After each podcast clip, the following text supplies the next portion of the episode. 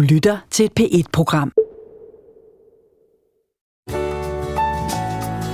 Der er en lille smule jomfruelighed over konkurrencen. Danmarks ældste skønhedskonkurrence Miss Danmark slår sig op på klassiske dyder. Vi må ikke ryge, og vi må ikke drikke og have udfordrende billeder på internettet. Vi skal være anstændige og vise vores taknemmelighed og være hjælpsomme over for andre og imødekommende. Men bag den smukke, jomfruelige og anstændige facade, som vi så og hørte om i tv-programmet Miss Perfect, fortæller flere tidligere deltagere, at der gemmer sig en verden af social kontrol og trusler fra konkurrencens direktør, Lisa Lenz. Hun siger hele tiden, alt havner hos mig til sidst. Jeg har ører og øjne over det hele. Den kontrakt, som hun har på os, den kan styre os rigtig meget.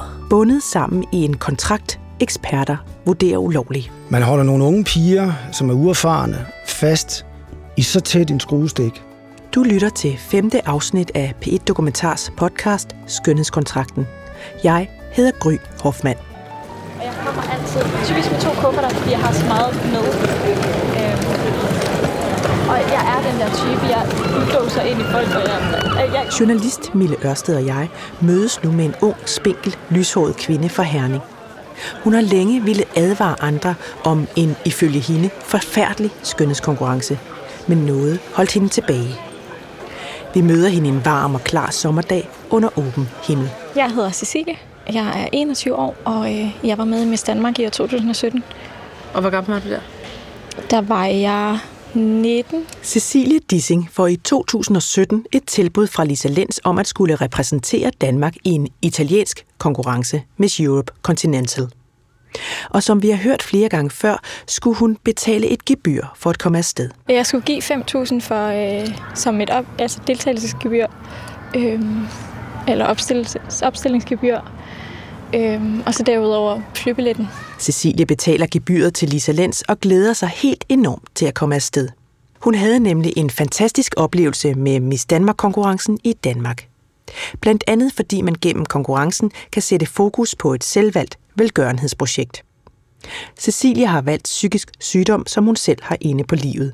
Hun lever nemlig med diagnoserne ADHD og Aspergers. Men allerede fra start foruroligede den italienske skønhedskonkurrence hende. Først og fremmest har jeg rejst i, jeg ved ikke hvad, øh, 12 timer, øh, så jeg er utrolig træt. Øh, rejst hele natten og havde mellemlanding i og jamen det var Køln eller Frankfurt, et eller andet, øh, helt ude, øh, lortested at sove. Øh, og jeg er virkelig træt og går rundt med kuffert og i stiletter, og der er ikke nogen til at komme og hente mig. Jeg ved ikke, hvor jeg skal møde nogen. Først efter fire timer bliver hun hentet i lufthavnen, fortæller Cecilie. Jamen, når vi så bliver hentet, så bliver vi kørt til det forkerte hotel. Og får skideballe, når vi så kommer frem til det rigtige øh, hotel. Øh, selvom vi Altså, ikke... I får en skideball. Hvorfor? Fordi vi kommer for sent.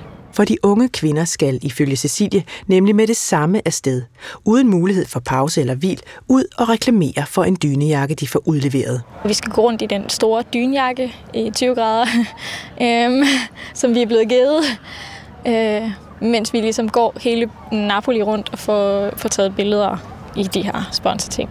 Det går op for Cecilie Dissing, at dagene i Italien er hårde arbejdsdage uden meget fritid. Hvad var det? Syv om morgenen med den her morgenmad, og så skulle vi ellers bare videre, og så var vi ikke hjemme før klokken 10 om aftenen, hvor der var aftensmad, øhm, og så var der møder efterfølgende til langt ud på natten. Der øhm, fik vi igen en bolle med øh, et stykke hamburg og en flaske vand, og hvis vi var heldige, så fik vi en mandarin eller to. Og prøv lige at beskrive, hvor stort Var det en sandwich, eller var det en lille nej, bolle? nej, nej, det var en decideret lille bolle øhm, og et stykke hamburg. Jamen, du må have været mega sulten. Fuldstændig. Den sidste dag inden showet, der siger jeg også, at jeg vil ikke gå på scenen, hvis jeg, jeg ikke, vi ikke får noget mere. Hvor jeg så får at vide, jo, det skal vi nok få, men jeg skulle lige have fikset øh, hår, makeup og sådan noget. Øhm, og da jeg så har fået gjort det, så er der åbenbart ikke tid til det, jeg skulle bare sætte mig på en plads og være klar til, at showet går i gang. Øhm, og i altså alle de her dage, der må vi ikke, vi må ikke gå nogen steder. Vi må ikke engang gå på toilettet. Vi må ikke, altså der bliver ikke givet nogen informationer om, hvornår vi kan gå på toilettet, eller hvor, hvor vi skal hen, eller noget som helst. Øhm, og hvis vi så spørger i de tilfælde, jamen, der har vi jo været meget provokeret, og så siger, jamen det ikke, kan ikke passe. Så får vi også lov til at gå på toilettet, men det er måske en gang eller to gange på en dag. Og hvis man Var har der nogen, der blev nægtet, eller? Ja, øh, flere gange. Cecilie oplevede, at flere forhold i den italienske konkurrence var seksuelt krænkende. Helt i modstrid med Miss Danmarks værdier, der jo netop frabeder sig, at deltagerne ikke har anstødelige billeder på deres sociale profiler. Efter nogle øvedage med delkonkurrencer forløber finalen som et sceneshow, der bliver transmitteret på tv. Altså, nogle af kjolerne var utrolig korte, øhm, og vi skulle bare have hudfarvet undertøj indenunder, og ja, folk, der sidder 5 meter under dig, kan se direkte op i skrevet på dig. Øhm, Hvad synes du om, at det var sådan nogle korte kjoler, I skal gå med? Jeg var meget foruroliget, fordi at vi hele tiden med, igennem Miss Danmark har fået at vide, at vi skulle sidde pænt, og vi skulle have, have anstændigt tøj på, og øhm, ikke udvise nogen form for provokativ seksualitet. Øhm, så at, at jeg skulle på en scene stå i så kort en kjole med intet andet end et par trusser indenunder og folk, altså fremmede mennesker, der sidder lige under dig og kan kigge dig fuldstændig op i skrevet, var helt absurd for mig. Startdansen, der var nogle af pigerne, der skulle stå og smække hinanden i røven og holde på hinandens røv, hvor jeg bare tænker, at det, det er slet ikke det, organisationen står for. Vi står for velgørenhed og selvstændighed og, og styrke det var ærligt talt bare mere pornografisk. Nej, det passer ikke. Skulle I stå sådan? Altså, var det sådan... Der ligger billeder oppe, hvor at pigerne står med hinandens hænder på røven. Ja, der står de altså i badedragt. Og, og blev du tvunget til det også, eller, eller Nej, hvad? heldigvis var jeg ikke i det hold. Øh, det er ikke noget problem, så længe jeg selv har friheden til at vælge det. Men det, det det der med, at du bliver for at vide, at det her er en organisation, som støtter velgørenhed, og det er det her, det handler om. Men, men det her, det var bare så malplaceret. Øhm, og sammen med alt andet, så øh, gør det bare en langt mere utilpas. Jeg har ikke hørt, at nogen af pigerne har følt sig tilpas i det. Så var der også noget med, at I skulle klæde om, ikke? Øhm, Prøv at fortælle til starten, der skal vi faktisk øh, stå i, øh, i badetøj, og til at starte med havde vi fået at vide, at vi skulle undertøj indenunder. Det får vi så at vide på aftenen, det skal vi ikke, så vi skal tage alt af. Heromme backstage står pigerne helt nøgne, når de klæder om, og det sker foran fremmede mænd, der ifølge Cecilie ikke har nogen funktion backstage. De sidder bare. De sidder med deres mobiler. Jeg kunne ikke se de to billeder, men de sidder decideret og kiggede uden noget som helst. Øh, altså havde de, havde de havde haft gang i et eller andet filmudstyr eller musikudstyr samtidig, så havde jeg haft mere tiltro til, at det ikke var fordi, de sad bare og overvejede det. Men at blive tvunget til at smide alt, hvad du har på dig, foran nogen, nogen der bare sidder der for at nyde showet. Øh, ja, jeg, jeg vil ærligt talt sige, at jeg er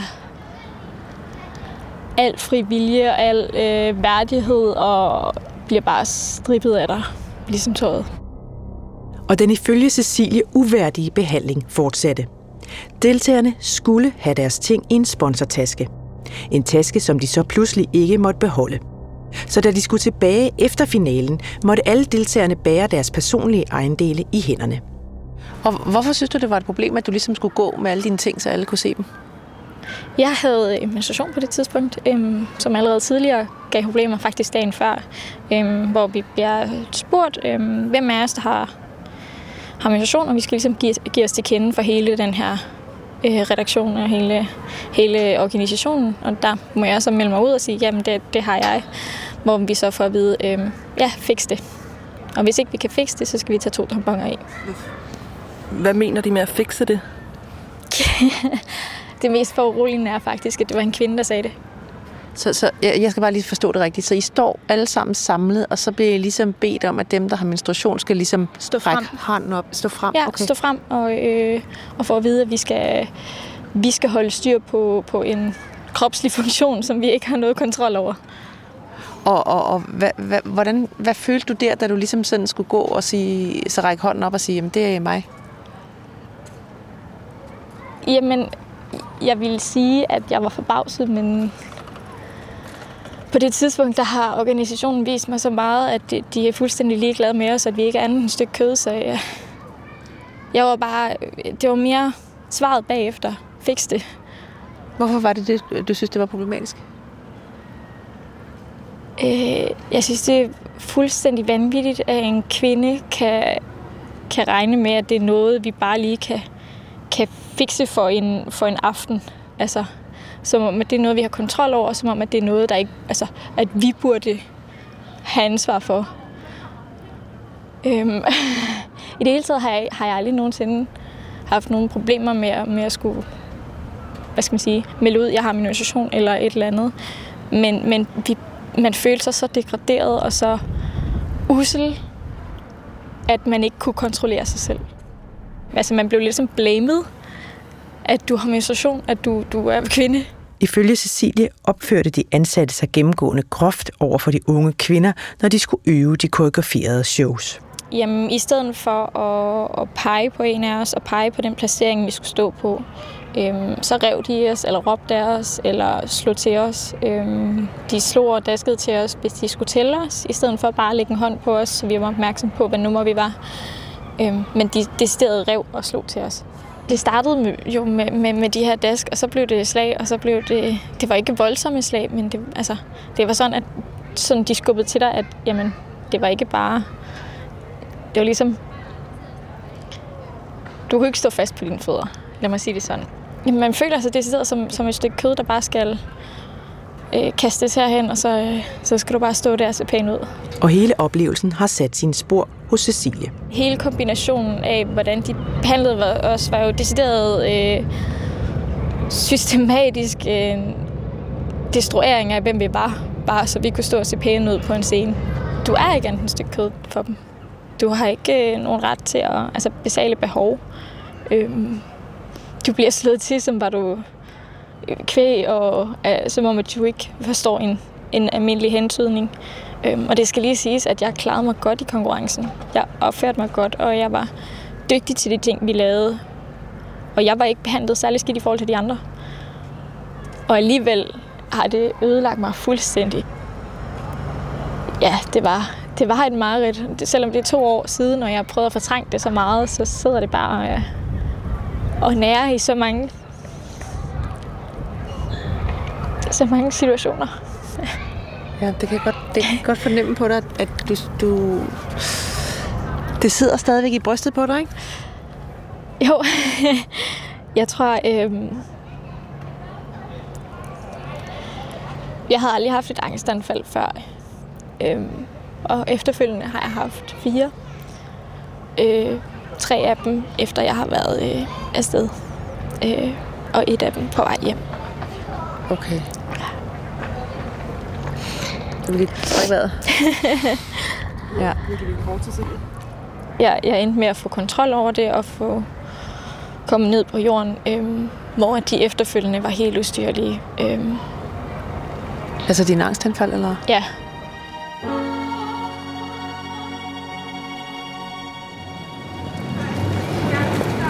Skal vi sige farvel, eller skal vi... Skal du, du skal med i den til stationen, eller?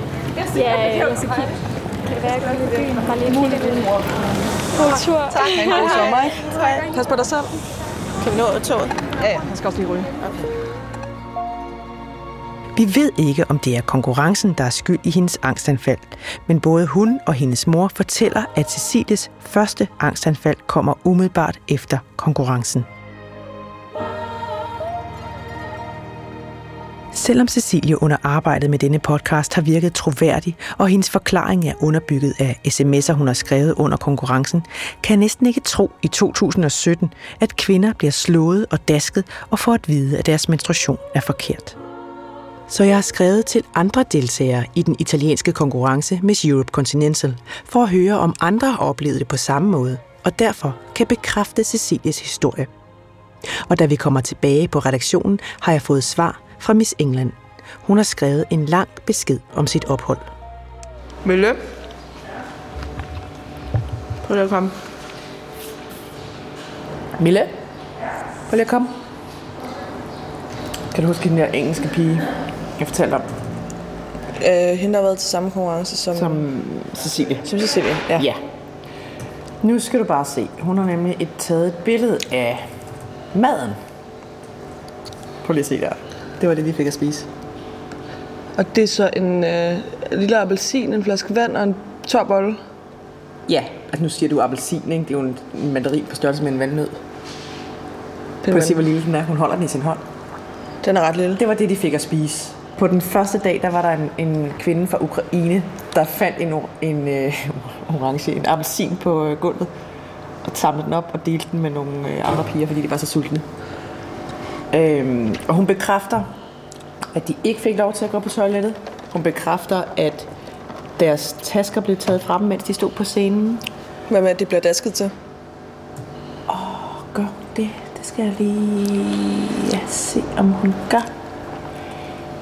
Hmm. Jo, jo, jo. Øh, we were pushed to our limits, starved and threat, uh, starved and treated like animals. I watched girls break down one by one, one in tears after being grabbed and pushed by the patron of the competition. Nå ja, men så hun bekræfter også det der med, at øh, med menstruation. Hvis man havde menstruation, så skulle man fortælle det. If you're on heavy, then wear two tampons. Fuck. Og så står det der med, at de var handed a, a tiny little swimsuit to wear and strictly told that they were not allowed to wear any underwear with it. Ja, ja. Og du skal, altså, hun skriver også et eller andet med, at det var sådan en helt pornoshow-agtigt. De så nøgne ud. Ja, de ser nemlig nøgne ud. De ser jo sådan øh, hudfarvede ud, de der badedragter. Prøv at se de der kjoler, hvor kort de er. Nej, nej, nej, nej. Altså prøv at se, hvor kort de er. De er meget kort. Cecilie Dissings forklaring er nu i detaljer bekræftet af en engelsk deltager i samme konkurrence. Og så var der den åbningsdans, som ifølge Cecilie ledte tankerne hen på et stripshow. Den har hun sendt et billede af. Står de og rager hinanden på røven? De står, men se, de står med, de, altså numsen strutter ud mod publikum i de der gennemsigtige guldbadedragter. Og så står de med hænderne på hinandens numser. Hvorfor gør de det? Det er jo fordi, de er blevet bedt om det, det fortalte Cecilie jo. Det fremgår også af billedmaterialet, at deltagerne skifter tøj flere gange under showet. Og det var altså her, Cecilie fortalte, at de stod helt nøgne foran fremmede mænd. Hej Cecilie. Hej Cecilie, jeg har lige set billedet. Jeg har fremlagt Cecilies beskrivelse af forholdene i Italien for Mia Lichtenstein, som er psykolog og lektor ved Klinisk Institut på SDU. Hun arbejder med usunde kropsidealer og forstyrret spisning i konkurrenceprægede miljøer. Altså det er jo øh, et miljø, hvor du bliver behandlet mere som, som en robot eller en maskine, end du bliver behandlet som et menneske. Øh, hvis man ligefrem bliver øh, dasket til eller rykket rundt med, og man ikke får at vide, hvornår man kan komme på toilettet, og øh, på, egentlig på alle mulige måder ikke bliver behandlet ordentligt og anstændigt, øh, så kan det jo betyde rigtig meget for, hvordan man som ungt menneske oplever det at, at møde andre mennesker og øh, have tillid til, at andre mennesker vil en det godt. Øh, jeg tænker, det kan få konsekvenser både på kort og på lang sigt, hvis man igennem længere tid har, bliver behandlet øh, som altså, det, altså nu siger jeg ordet slave, for det er lidt det, jeg kommer til at tænke på, og selvfølgelig er de ikke slaver, men, men de bliver jo behandlet uselt. Ja, hun siger jo selv, at jeg følte mig behandlet som et stykke kød. Ja. Det siger hun faktisk okay. selv. Ja, og det, det, det kommer jeg, altså det er også den slags øh, billeder, jeg får, når du fortæller om, hvad det er, de oplever. Så det kan betyde noget fremadrettet i ens liv, når man skal tage en uddannelse, eller have et arbejde, eller stifte familie, hvis man tidligt i livet har haft nogle ret voldsomme oplevelser med, at andre mennesker kan man ikke stole på. Okay, så, så du oplever ikke de her piger som specielt sarte, at når de siger, at de synes, det var rigtig, rigtig ubehageligt? At der er ikke nogen af os, der vil synes, at det er særlig behageligt at øh, ikke kunne komme på toilettet, når vi har brug for det, og ikke kunne få mad, når vi er rigtig, rigtig sultne, og få at vide, at vores menstruation er et problem, osv. osv. Øh, det er ikke sundt for nogen af os. Og, øh, og det er slet ikke sundt, når der står så meget på spil, som der gør for de her piger. Cecilie fortalte os, at hun efter konkurrencen havde haft flere angstanfald, som hun aldrig havde haft før. Men kan selve konkurrencen være skyld i, at hun pludselig får angst?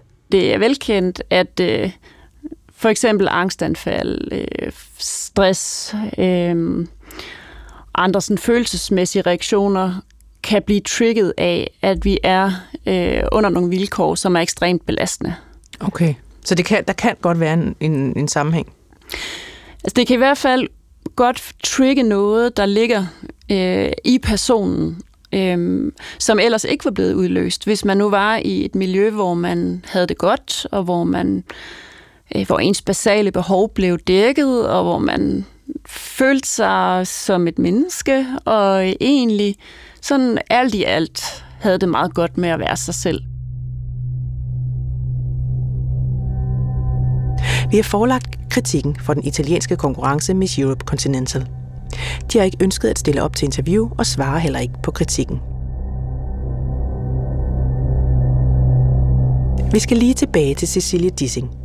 Da interviewet er ved at være slut, fortæller hun nemlig, at hun gerne ville have advaret andre, og derved ville sikre sig, at andre unge kvinder ikke blev sendt ned til den italienske konkurrence Miss Europe Continental, uden at kende forholdene. Men det skulle vise sig at give problemer. Mens hun stadig er i Italien, skriver hun en sms til Lisa Lenz om forholdene. Fire timer må vi vente på at kunne få lov til at gå på toilettet. Fra klokken 7 til 21.30 er det eneste, vi får en flaske vand, en tør bolle og to mandariner. Slet ikke nok, når vi danser og stormer rundt hele tiden. I dag er vi færdige i halv et, efter der er kostyme, øh, kostymeprøvning. Jeg har lige set nogen så korte kjoler, og bare tanken om, at vi skal op på scenen i den, føler øh, jeg som et direkte overgreb. Når jeg siger korte, mener jeg så ikke korte, mener jeg så korte, at man kan se trusserne på halvdelen af pigerne. De er fuldstændig ligeglade med os, så længe de får vores ansigt, eller så længe vores ansigt reklamerer for dem. Og de behandler os som skrald. Dansrutinerne kunne være intro til et stripshow, og i badedragt og så korte kjoler var det utrolig krænkende. En pige besvimede på grund af manglende ernæring. Folk blev troet med at blive smidt hjem, hvis de gik på toilettet udtale, uden tilladelse. Lisa Lenz svarer, at hun er ked af Cecilies oplevelse, og hun vil tage kontakt til organisationen og videregive kritikken.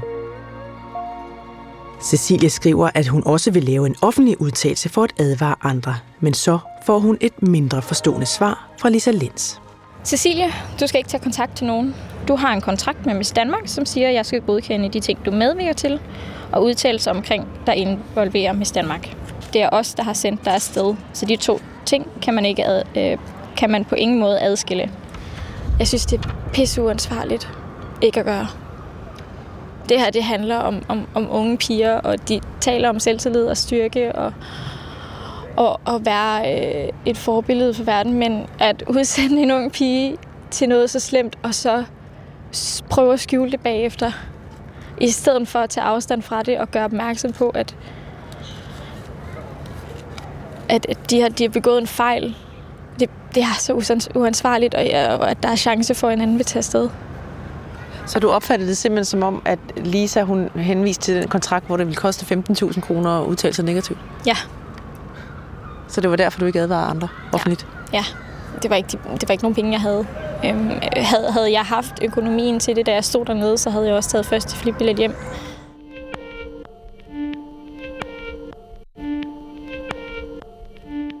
Jeg skriver nu til Lisa Lenz, hvorfor hun sender Cecilie Dissing ned til en konkurrence, der ifølge Cecilie og den engelske deltager behandler deltagerne som var de et stykke kød.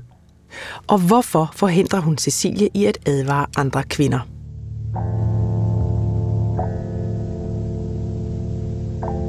Juraprofessor Sten Schaumburg Møller har også læst kontrakten, som deltagerne bliver bedt om at skrive under i forbindelse med deltagelse i Miss Danmark. Og han undrer sig især over en af bestemmelserne i kontrakten, nemlig den bestemmelse, som Lisa Lenz henviser til, når hun skriver, man har tavshedspligt, og du har en kontrakt, som siger, at jeg skal godkende udtalelser til Cecilie specielt en bestemmelse, som jeg vil sige, som er, er uacceptabel, altså som jeg vil vurdere til at være ulovlig, altså en, der ikke er gyldig, altså det, at man skal, at man ikke, altså modellen ikke må tale om noget som helst øh, i, i forhold til det her, den her kontrakt, og så har en, en bod øh, på, så vidt jeg husker, 15.000. Ja, det er så sat op til 30 nu. Og det er sat op til 30. Altså det, det, det forekommer at være et, et, et fuldstændig urimeligt vilkår. Hvorfor egentlig? I, altså, hvad kan man sige, udgangspunktet her i Danmark, ja, jo mange andre steder, men også her i Danmark, det er jo, at vi har ytringsfrihed. Øhm, og, øh, og den kan man jo ikke bare sådan uden videre aftale sig ud af. Så vidt altså Sten Schauborg Møller, som er juraprofessor på Syddansk Universitet. Vi har forelagt Cecilies kritik og juraprofessorens vurdering af netop bestemmelsen om tavshedspligt er ulovligt over for Lisa Lenz. Hun ønsker ikke at stille op til interview, men skriver – jeg tror ikke på, at hvis man vil rette op på tingene, at det skal gå igennem sociale medier eller presse. Derfor bad jeg Cecilie om at lade mig snakke med dem i stedet. Og om juraprofessor Sten Schaumburg Møllers kritik skriver hun, Jeg vil gerne understrege endnu en gang, at tavshedspligten i kontrakten ikke strider mod retten, som I påstår. Jeg vil i stedet endnu en gang kritisere jeres brug af anførselstegn ekspertudtalelser. Lisa Lenz har ikke oplyst os om, hvordan og hvornår hun tog kontakt til den italienske konkurrence. Hun skriver, at hun ikke har sendt deltagere afsted efter Cecilies oplevelse. Lisa Lenz svarer ikke på psykologens udtalelse om, at angsten kan være udløst af konkurrencen.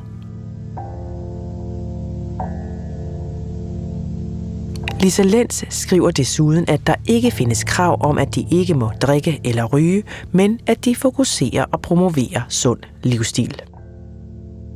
Lisa Lenz fortsætter sit arbejde med Miss Danmark-organisationen og efterlyser stadig nye deltagere til fremtidige konkurrencer. Og netop det faktum, at prisen for at udtale sig mod tavshedspligten er hævet fra 15.000 til 30.000, er faldet en af vores kilder så meget for brystet, at hun har skrevet sådan til mig. Jeg synes, det er under al kritik, at der nu bliver forlangt 30.000 kroner. Jeg tror, Lisa har fundet ud af, at 15.000 kroner ikke har kunnet skræmme deltagerne nok til at holde mund. Så hævede hun da bare beløbet lidt i håb om, at så folk kunne holde sandheden bag konkurrencen for sig selv. Lisa Lenz svarer ikke på deltagerens kritik. Om en bod på 30.000 kroner er i stand til at få fremtidige deltagere til at holde mund, vil jo som sagt fremtiden vise. Serien Skønhedskontrakten er klippet og monteret af Ida Skjerk. Jens Wittner er redaktør, og det er Mille Ørsted og jeg, der har tilrettelagt med god hjælp fra Alberte Sacco. Hvis du har oplevet noget lignende, kan du altid skrive til mig på ghf eller på Facebook. Jeg hedder Gry Hoffmann.